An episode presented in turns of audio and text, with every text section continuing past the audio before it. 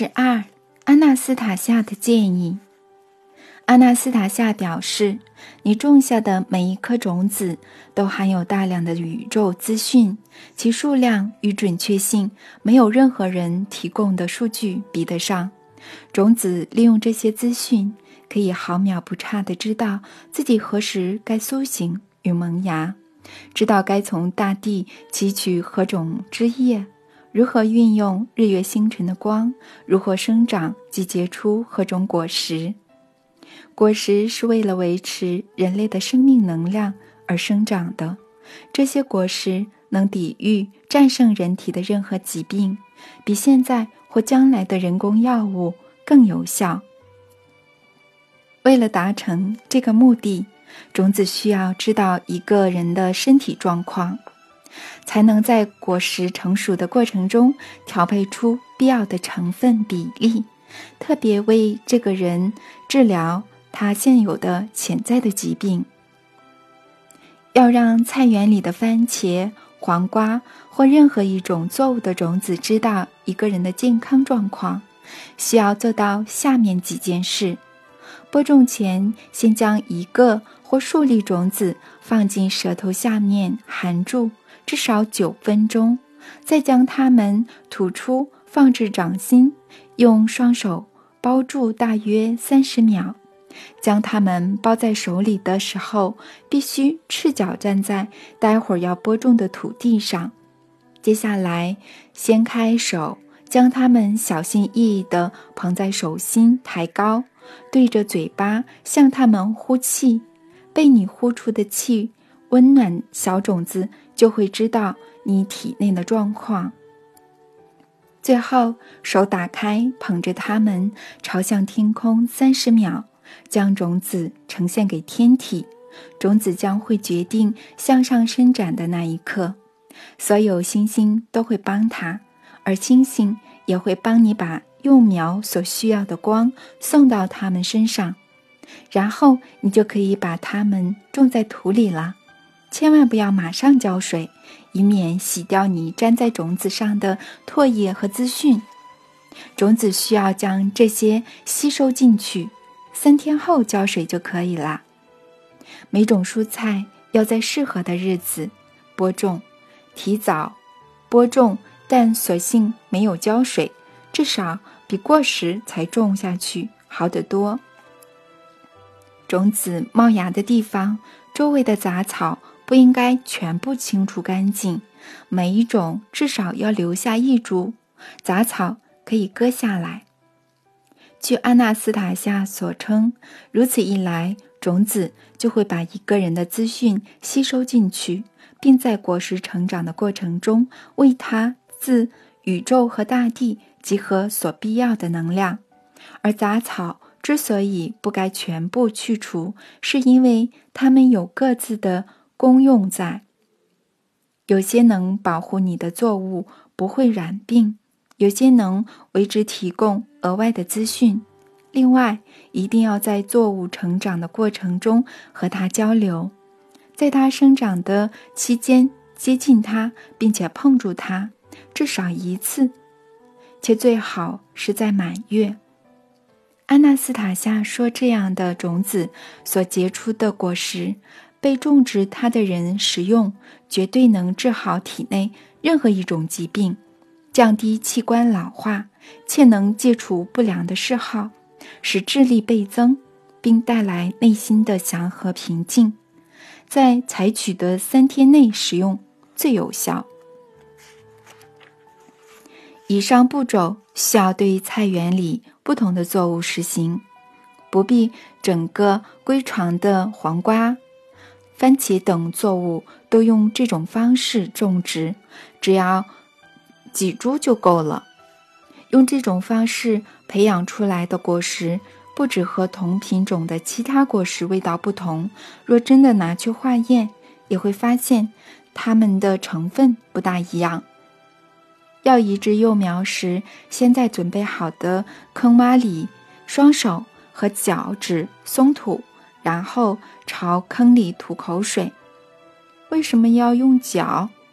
阿纳斯塔夏解释说：“人会透过脚汗分泌出带有体内疾病讯息的物质，大概是毒素。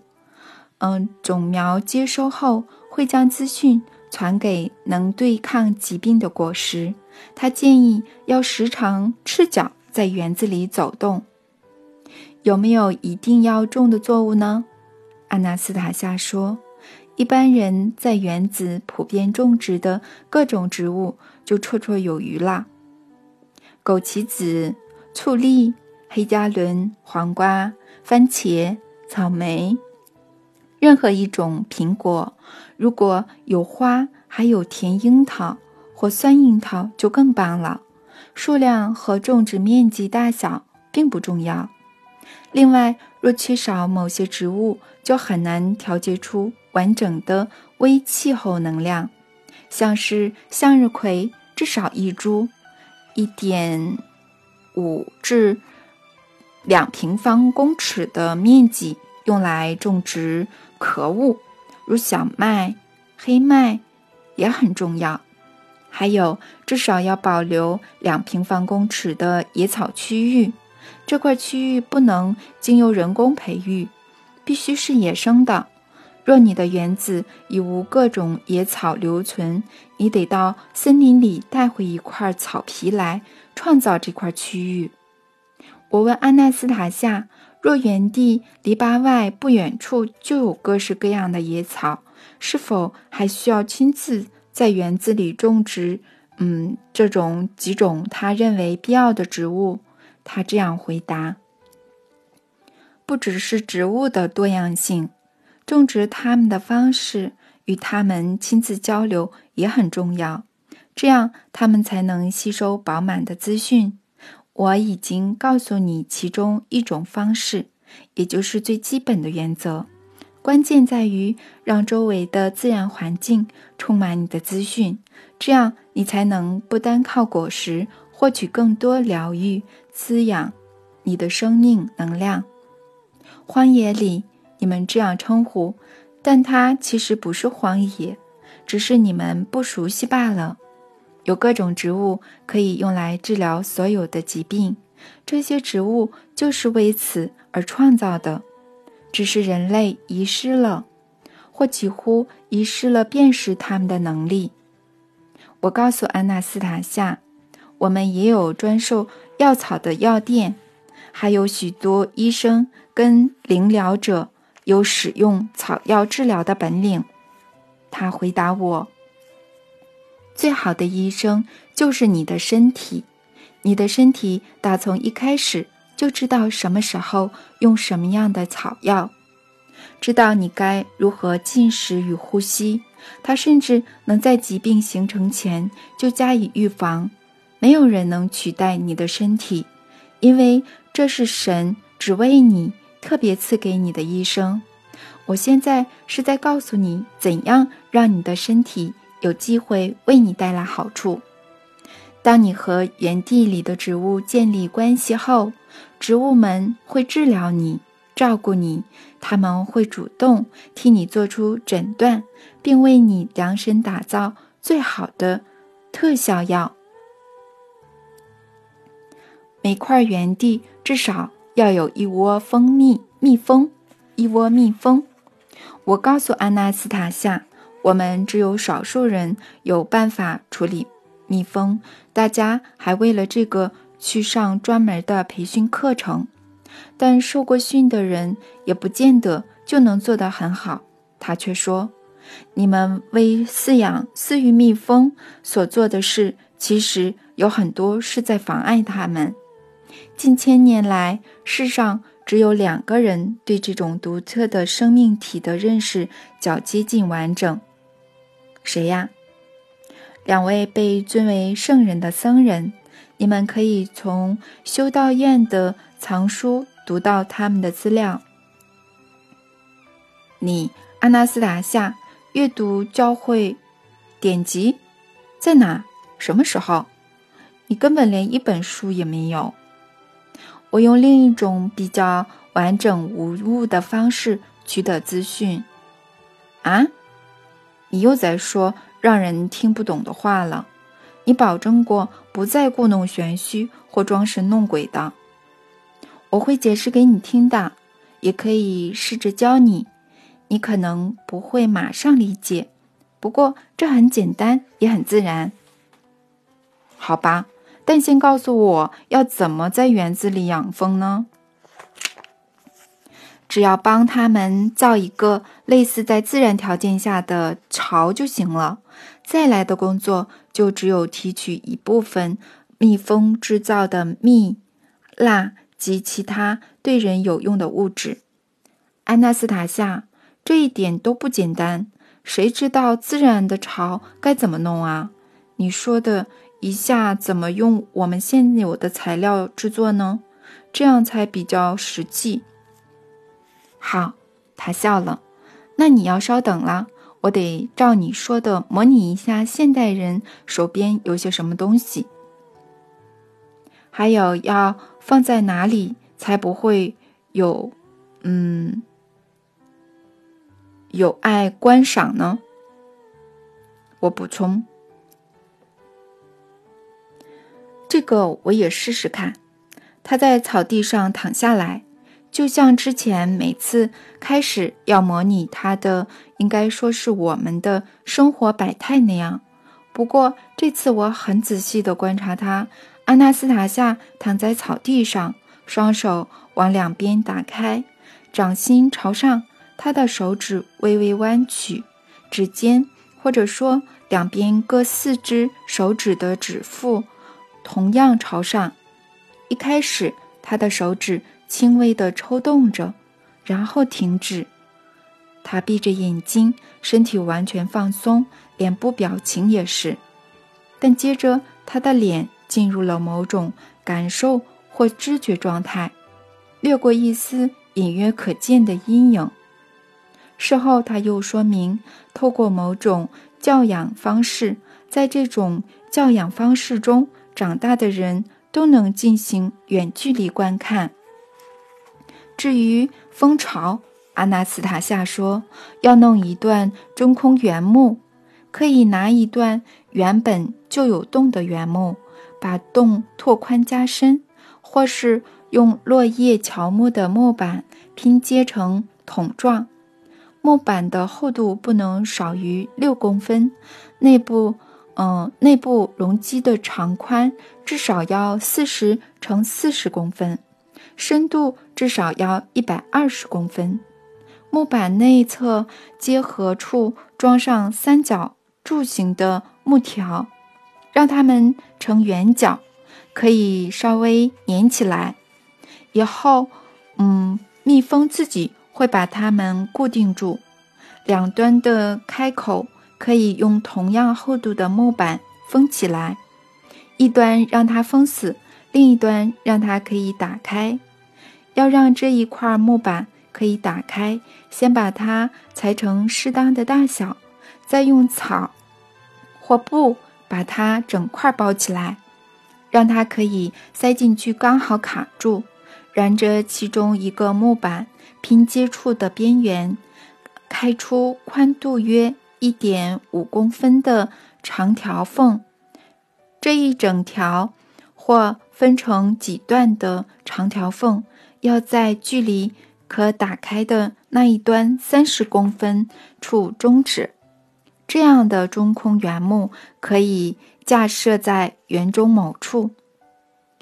圆木桶需离地面二十或二十五公分以上，长条缝朝南，最好架设在屋檐下。这样蜜蜂飞出来时。才不会有人去挡道而被蜜蜂缠上。圆木桶必须倾斜二十到三十度角，可打开的那一端朝下。可以把它放在阁楼，但要确保那里通风良好。屋子朝南面的屋檐下或屋顶上还是最好的位置。只要有方法可以上去取出原木桶里一部分粘满蜂蜜的蜂窝就好。原木桶正上方要有缝子遮阳，它要立在平面上，冬天可以加强保暖。我提醒阿纳斯塔夏，这样的圆木桶会很重，而且加上遮遮棚和亭台会破坏房子的外观。问他该怎么办才好，结果他有点惊讶地看着我说：“这么做的缘由，主要在于你们养蜂人的动作不完全正确。祖父有跟我说过，现代的养蜂人发明各种蜂巢结构，但每一种都涉及人类持续性的干扰。移动有蜂窝的，呃，有蜂窝的巢框。”并在冬天把蜂巢连同蜜蜂移到别的地方，不能这么做的。蜜蜂壁垒分明的按照严格的距离建立在各自的蜂房，其中包含完整的通风及防御系统。任何干扰都会破坏这个系统，它们必须修复被破坏的部分，而不得不停止采蜜。和养育幼蜂的工作，在自然的条件下，蜜蜂住在树洞里，足以应付所有的状况，一切不成问题。我已经告诉你如何用最接近自然的条件养育它们，有它们在很棒，它们的授粉率最高，可以增加收成。这个你们已经很清楚了。不过，你们可能还不知道的是，蜜蜂会用伸长的口气打开植物的气孔，让星星所反射的能量进入，额外补充植物所需要的，也等于是人需要的资讯。但是，蜜蜂会蛰人啊！要一直提防，担心受怕的话，叫人怎么在下屋好好休息呢？如果人的动作对他们有侵略性，手挥来挥去，变得很害怕，或者不是对他们，嗯，而是对其他也有侵略性的想法时，他们就会蜇人。他们会有感应，而且一点都不愿意接收黑暗的情绪所放出的射线。它们还可能遮在人体通向某个。染病器官的经络末梢，当这个器官的保护膜破裂了，或有其他的损伤，你们知道，蜜蜂对你们说的脊啊脊神经根炎有很好的治疗效果，但它们还有非常多的功用，不止这样。如果我把蜜蜂的事全都告诉你，还像你要求的那样，每个都提出证明，恐怕你要在这里待上好几个礼拜，而不是几天了。你们已经在探讨蜜蜂了，我只是针对你们所知的提出一些修正，请相信我，这些修正非常重要。用用这种蜂巢很容易就产出一窝蜜蜂，再把。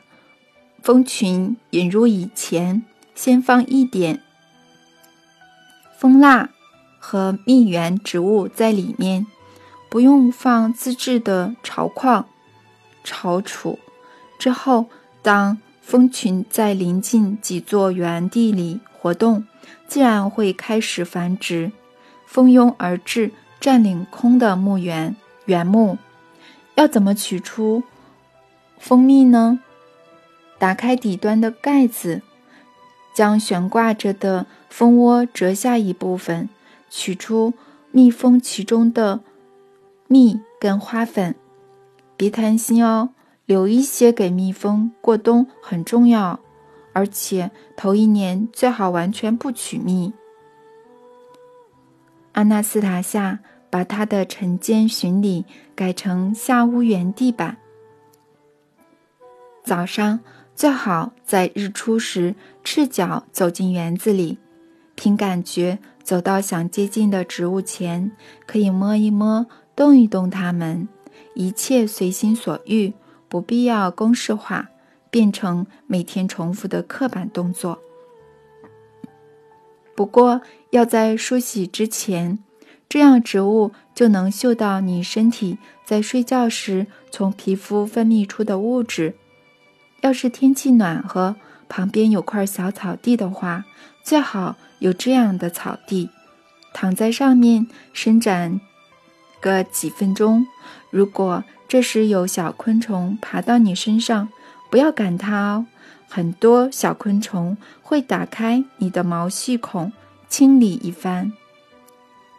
通常，体内各种疾病的毒素会从毛细孔分泌排到体表，好让你把它们洗掉。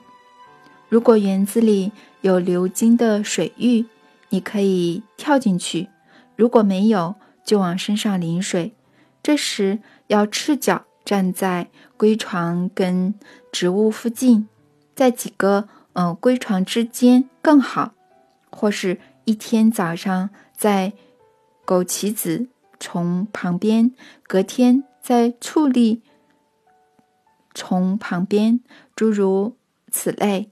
淋完水不要马上擦干，手抖一抖，把水甩向周围的。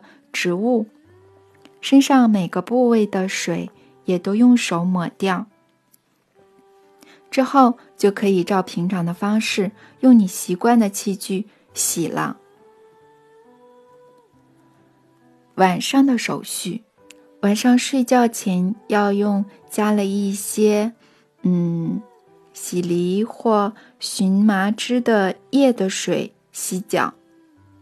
可以两样都加，但不要加肥皂或清洗液。洗过脚的水倒进龟床里，在这之后，有需要的话可以再用肥皂洗脚。晚上这道手续非常重要，原因有二：身体透过脚汗把体内的疾病赶出来，所以必须清洁毛细孔，把上面的毒素洗掉。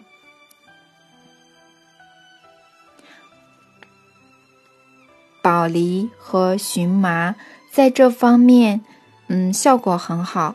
把洗脚水倒进龟里，则是可以向微生物和植物补充你当天的生理资讯，这点也很重要。将这些资讯吸收进去后，你身边的有形与无形世界才能从宇宙和大地为你的身体挑选出正常。运作所需的能量。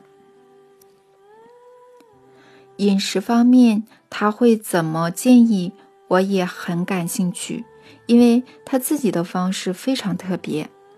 阿纳斯塔夏跟我说：“你认为人应该怎么进食吧？该吃什么？什么时候吃？一天几次？又需要多少分量？”我们很关注这个问题，有超多食疗跟减肥建议。嗯，菜单的书，在一个技术治理的世界底下，很难想象人可以拥有不同的生活方式。黑暗力量一直在利用他们累积的人工系统，企图取代自始就被赋予人类的自然机制。这种人工系统违反了人类自然的天性。我请阿纳斯塔夏说的简单具体一点。不要搞什么哲学，嗯。于是他说：“你知道吗？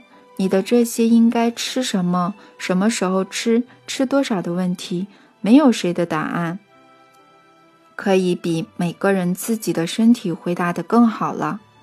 感到饥饿和口渴是给我们的讯号，告诉我们该进食了。这才是最适合的时候。每个人都不一样。技术治理的世界。”无法确保在不同时刻满足每个人身体饥渴的需求，在无助的情况下，驱使人们进入一个嗯样板化的模式，并给他一个正当化的理由。想象一个人做了半天几乎没有消耗的能量，另一个人从事劳力或因跑步而满身大汗，消耗了十倍的能量，这两个人却。必须同时吃饭。人该在身体提出建议的当去进食。除此之外，不应当听从别人的建议。我知道你们的情况真的很难做到，但住在自家菜园旁边的人就有机会了。他们应该好好利用这个机会，放掉违反自然人为的规范。我可以，嗯，以此类推，继续回答你该吃什么的问题。答案是：当下身边有的东西，身体自己。会选择它需要的。我还有个另类的建议：假如你家有动物，例如猫或者狗，仔细观察它们，它们会不时从草丛挑出某种草来吃。你也应该拔些同样的草，加，嗯，加进你要吃的食物里。不用每天，一个礼拜一两次就够了。也应该自己收成可物。当它们脱粒、研磨成粉，然后做成面包，这当这相当重要。一个人一年只要吃一两次这种面包，就足以产生许多能量来活化自己的精神力量。不止对身体有正面的影响，心灵也会获得平静。如果你带着真心诚意的把这种面包送给亲人好友，对他们。也会很有好的影响的。每年夏季至少有一次，连续三天都只吃自家园子长出来的蔬果，再配上面包、葵花油、少量的盐，光是这样就对人体的健康非常有帮助了。我前面已经提过，阿纳斯塔夏是怎么进食的，就连他在讲这些的时候，也会不自觉地拔起。一片草叶嚼了起来，同时也拔一片给我。我决定试着试着吃看看。嗯，没什么特别的味道，不过也不难吃就是了。阿纳斯塔夏似乎把整个进食、补充他身体能量的事情都托给大自然了，从没让这些事打断他思考别的问题。同时，他的健康。也跟他美丽的外表关系密不可分。阿纳斯塔夏说：“跟自己园子里的土和植物建立了这种关系的人，将能避免所有疾病。疾病本身即代表一个人脱离了原本保护他身体健康、支持他生命能量的自然机制。这样的事实，这些自然机制跟任何疾病对抗。”都不成问题，因为这就是它们存在的意义。而在自己小小的自然界里建立这种资讯交换的人获得的好处，远非对抗疾病而已。十三，在你的星星下入眠。前面说过，阿纳斯塔夏只要一讲到植物。跟植物交流的人就会热情洋溢。我以为像他这样住在大自然里，只对大自然有研究，没想到他也对星体有所认识。他似乎感觉得到宇宙天体，由你们自己来评断。关于睡在星空下的事，他是这样说的：植物接收到一个特定的人的资讯后，便开始。跟宇宙交换讯息，不过植物只是中间的媒介，他们的任务有限，只涉及肉体跟部分心灵层面的影响。他们从来不会触及人脑与人的生命计划这类复杂的程序。人脑处于处理讯息的方式天生就很复杂。这个星球上没有任何一种。动植物有这种复杂的系统，然而他们建立的资讯交换能促使人发挥人独有的一项能力，使用宇宙智能，或者说，嗯，说得准确些，跟宇宙智能通讯，简单几个步骤就能进行，并且感受到它的效益。阿纳斯塔夏详细说明如下。选一个天气状况允许的夜晚，露宿在星空下，把你的床位，嗯，铺设在枸杞子或醋栗虫或壳类作物的旁边。只有你一个人躺下来，面对天空的同时，先不要闭上眼睛，让意念随着眼神在星星间游移，不要费心。太用力去想着它们，让你的意识保持轻盈自由，然后试着想想那几颗最明显的星星，再来想想珍藏在你心中美好的事物，即与你最亲近、只想给予他们满满的祝福的人。这时千万不要想着报复，嗯，诅咒谁，因为这可能会在你身上招致不好的结果。这个简单的做法会活化你脑中许多沉睡的细胞，其中绝大多数甚至在人的一生中都不曾有机会醒来。宇宙的力量将与你同在，协助你实现最灿烂、不可思议的梦想。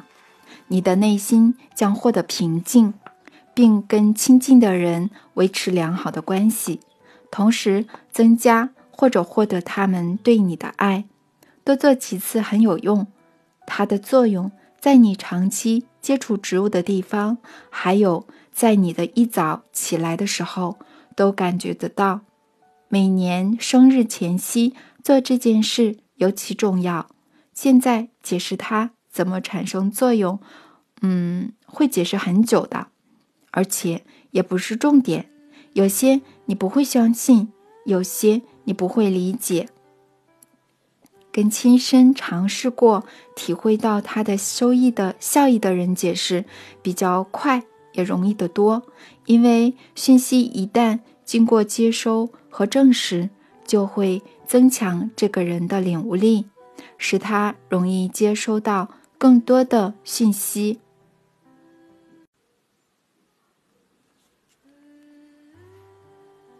十四。星星之女，在阿纳斯塔夏那里的其中一晚，我正好有机会观察她跟星星通讯。当晚稍早以前，她对我说：“弗拉迪米尔，今夜对我有特殊意义。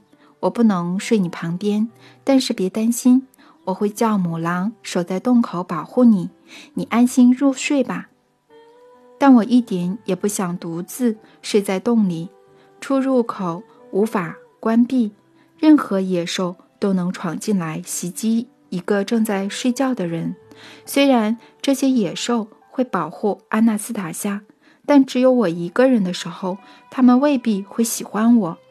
也许他们是不会对我做出什么事，但我自己总会提心吊胆的，无法好好入睡。我问他：“安娜斯塔夏。”你今晚要上哪儿去呀？湖水，湖水里面，弗拉迪米尔。你要去游泳吗？一定得今晚特地跑去游吗？是的，弗拉迪米尔，这一个夜晚一年只有这么一次，我不能错过。我没有想再继续追问他为何今晚一定得泡在湖里，反倒是比较担心自己的安危。我可以跟你过去吗？你游泳，我在岸边坐着。我提议。好吧，弗拉迪米尔，穿暖和一点。我们带一些干草过去，这样你想睡就可以直接睡在地上面。我们这样做了。入夜以后，我躺在干草堆上观察接下来的情景。这是个温暖、万籁俱静的夜晚。没有树梢摩擦的声音，也没有草丛里的虫鸣，森林里夜行动物移动的沙沙的声音，点点繁星在万里无云的空中异常闪耀。安娜斯塔夏站在湖畔，静静地看着如镜子般映射出大大小小星光的湖面。接着，她褪下连衣裙，赤裸地。走进湖里，他跪在水中一阵子，又坐下来，用手轻抚水面，然后突然潜入布满星光的水中。他小心翼翼掀起太多涟旗，浮上来，慢慢的绕着圈子划水。他滑行的圆圈渐渐缩小，直到他抵达湖的正中心。他翻过来。仰躺在湖水的中心，双手打开，面向天空。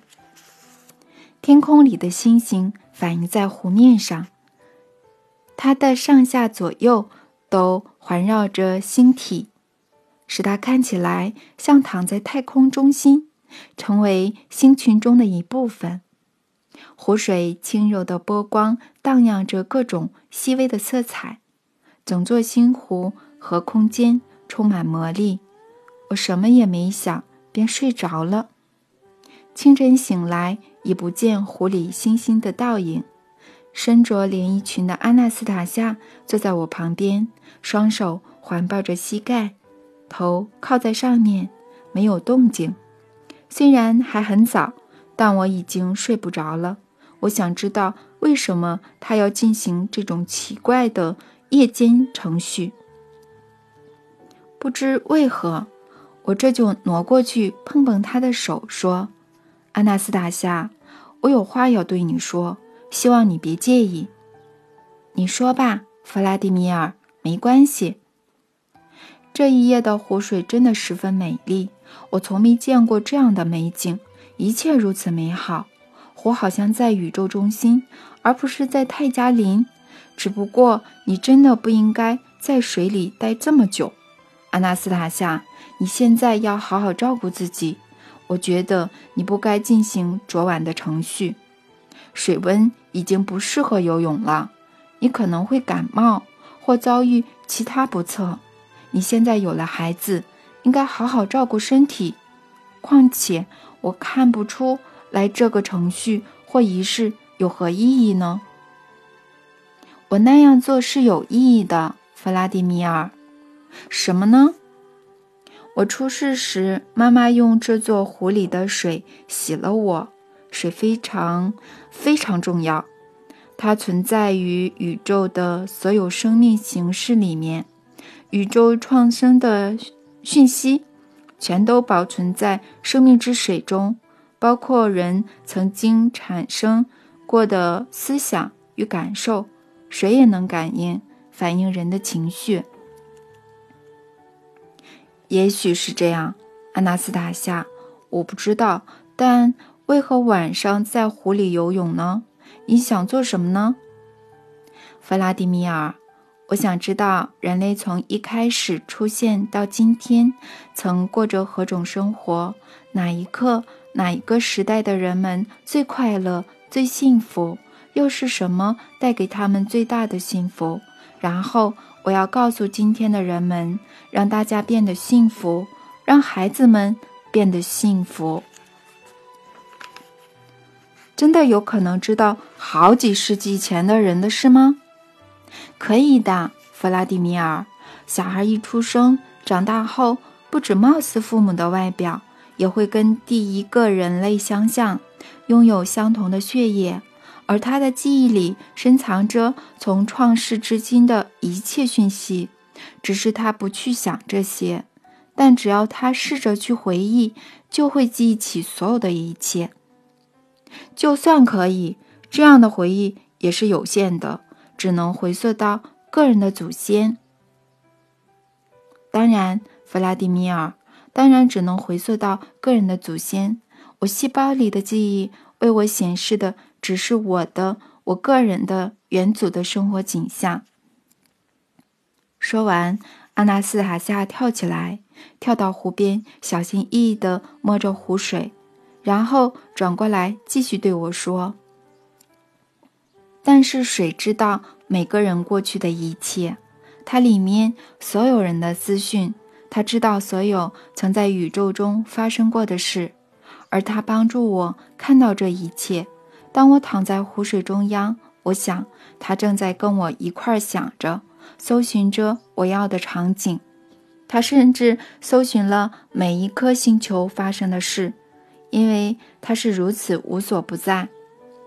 星星映在湖水，也映在我的眼里。这一刻，我们是一体的。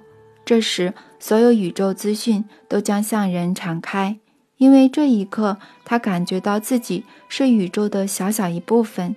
当一个人感觉到自己是宇宙的小小一部分，宇宙会很开心，于是准备好替他服务，实现他在实现他心中的向往。听着阿纳斯塔夏这么有自信地说着宇宙、星星跟水的事，我心想：一个年轻漂亮的女人住在泰加林里，不用处理我们这个这个技术治理的世界会面临到的各种生活问题。也许正是因为如此，她的宇宙观才这么特别。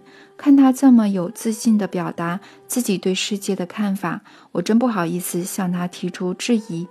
于是我大声说：“阿纳斯塔夏，你像个研究学者，分析人类的生活。那么你的观察已经可以上溯，嗯，上溯到多久以前啦？还没多久，只有九千年。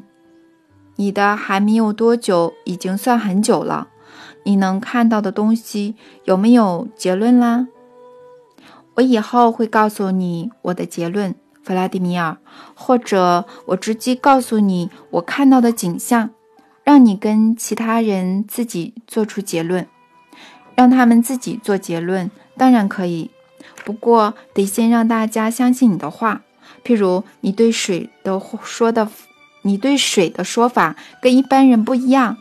你说水可以储存资讯，跟对人的情绪做出反应，但证据在哪儿呢？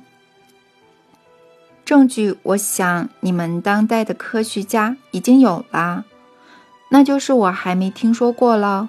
我们对水的看法很简单，水就是水，占据人周围环境中的一小部分。是的，一小部分，这一小部分是活的。很少人想到它是活的，即使水在你体内占了一大部分，你仍要求证据。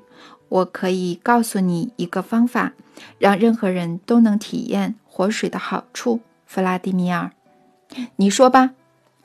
你和其他想体验水的疗愈力的人，先找出你们喝了最喜欢的天然矿泉水，然后带些。泉水回家，分别倒进几个漂亮的瓶子，冷冻起来。每天晚上，按照一天所需的量，把水瓶拿出来，放在桌上，下面最好垫一块绿色的布。睡前对水说些好话，或是对水产生温柔的意念。房间里不能太温暖，因为水里要留些冰块才好。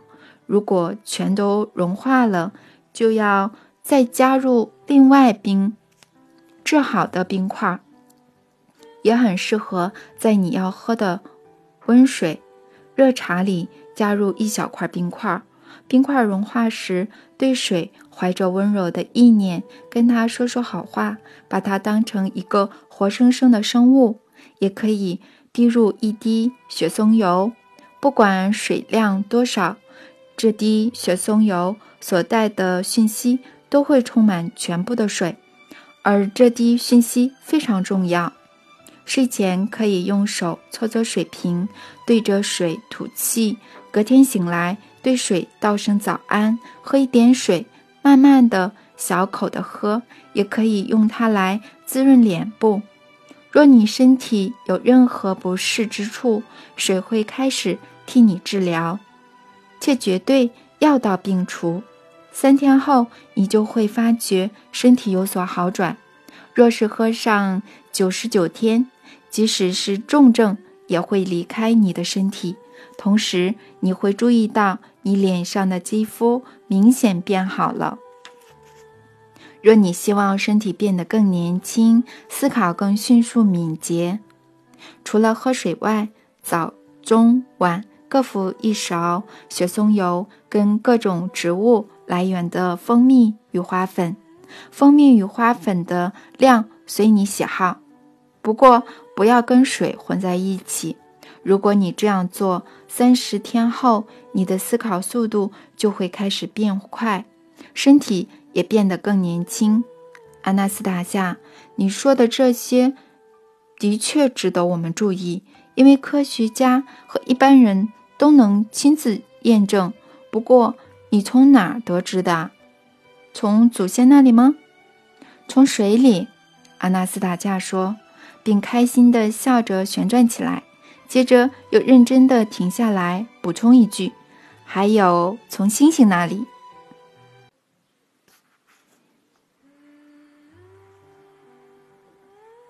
十五，协助与养育你的孩子。我问安纳斯塔夏一块栽种作物的地，即便是用特殊的方式栽种，与人有连接的地，如何有助于抚养小孩呢？我本来预计会听到这种能灌输孩子们对大自然的爱之之类的答案，但我错了。他的立论简单，同时又具备哲学深度，令我讶异。大自然及宇宙意识视每一个新的人为君主，为国王。他像天使般纯洁与完美无瑕。头顶柔软的部位仍打开，接收庞大的宇宙资讯流。每个新生儿与生俱来的本领。都能使他如神一般，成为宇宙里最睿智的生命。只需很短的时间，便能为父母带来幸福与欢乐，让他了解世界的本质及人存在的意义。只需要地球上九年的时间，而他在这段时间内所需要的一切都已经存在了。只要父母不去扭曲世界原本真实。自然的架构不将孩子与宇宙最完美的造物相隔离，但是技术治理的世界没有机会让父母们这样做。婴儿带着意识环顾四周的第一眼看到了什么呢？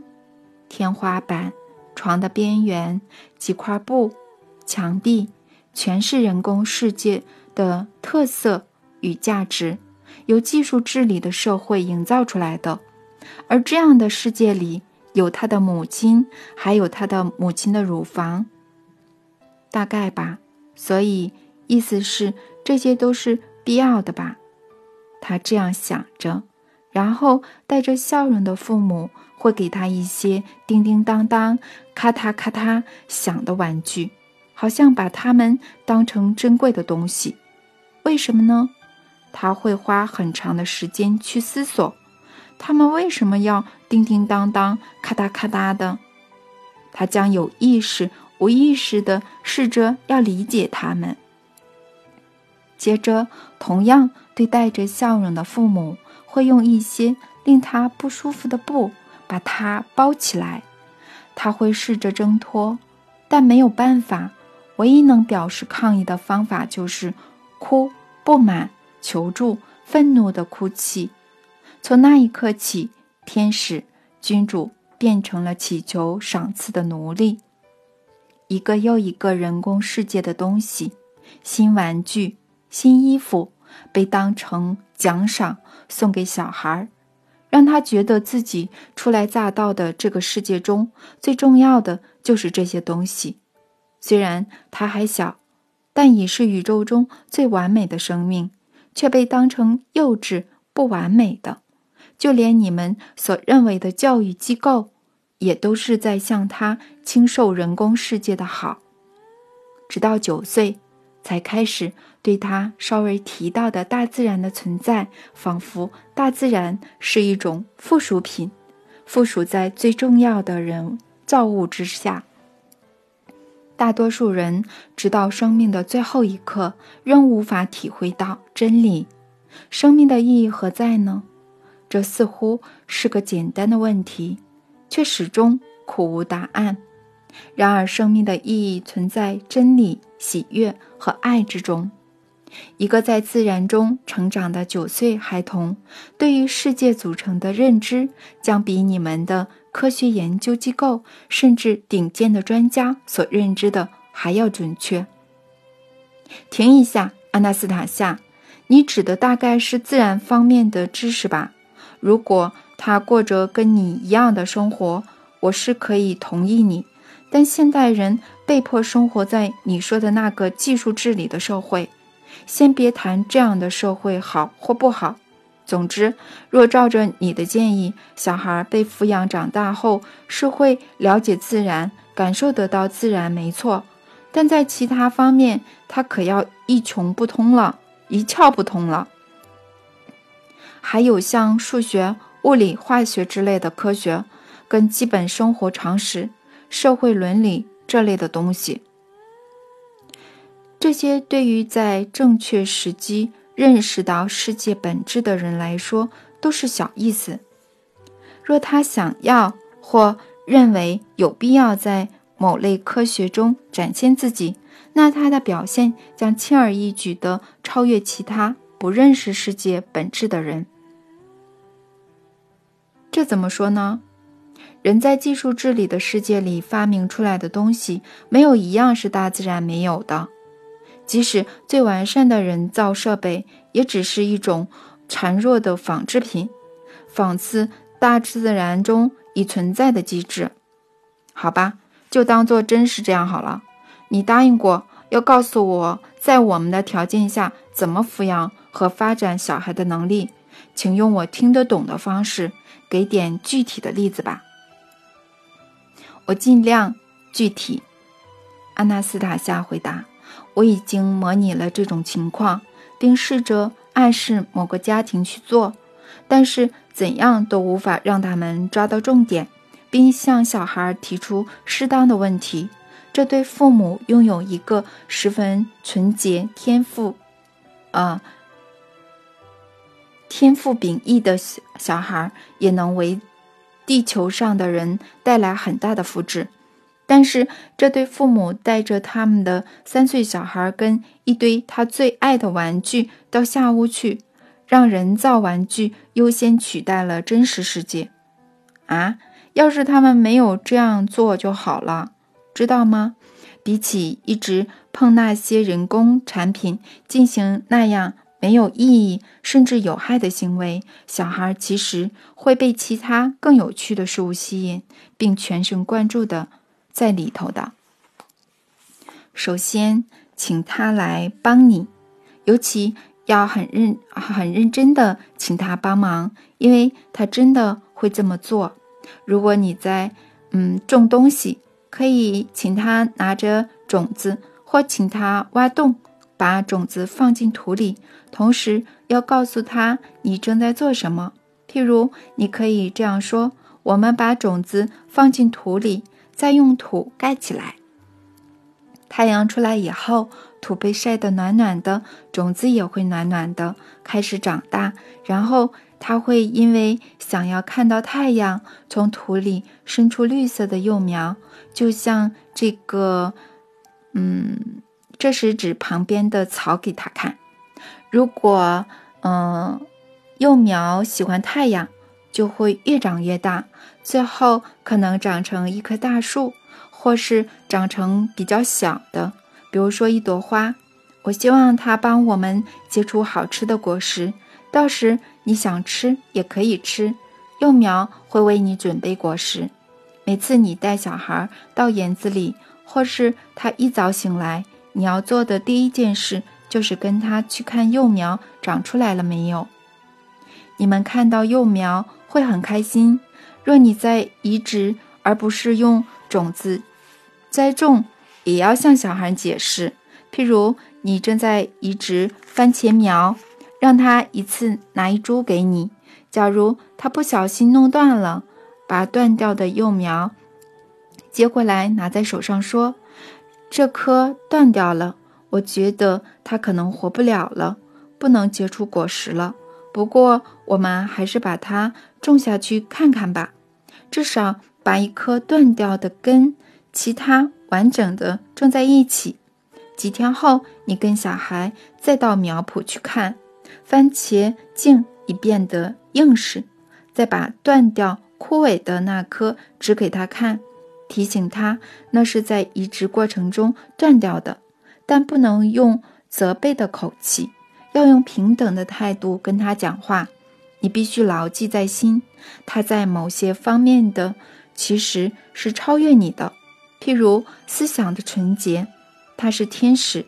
若你了解这一点以后，你很自然会这样对待孩子，而你的孩子将真的成为令你幸福无比的人。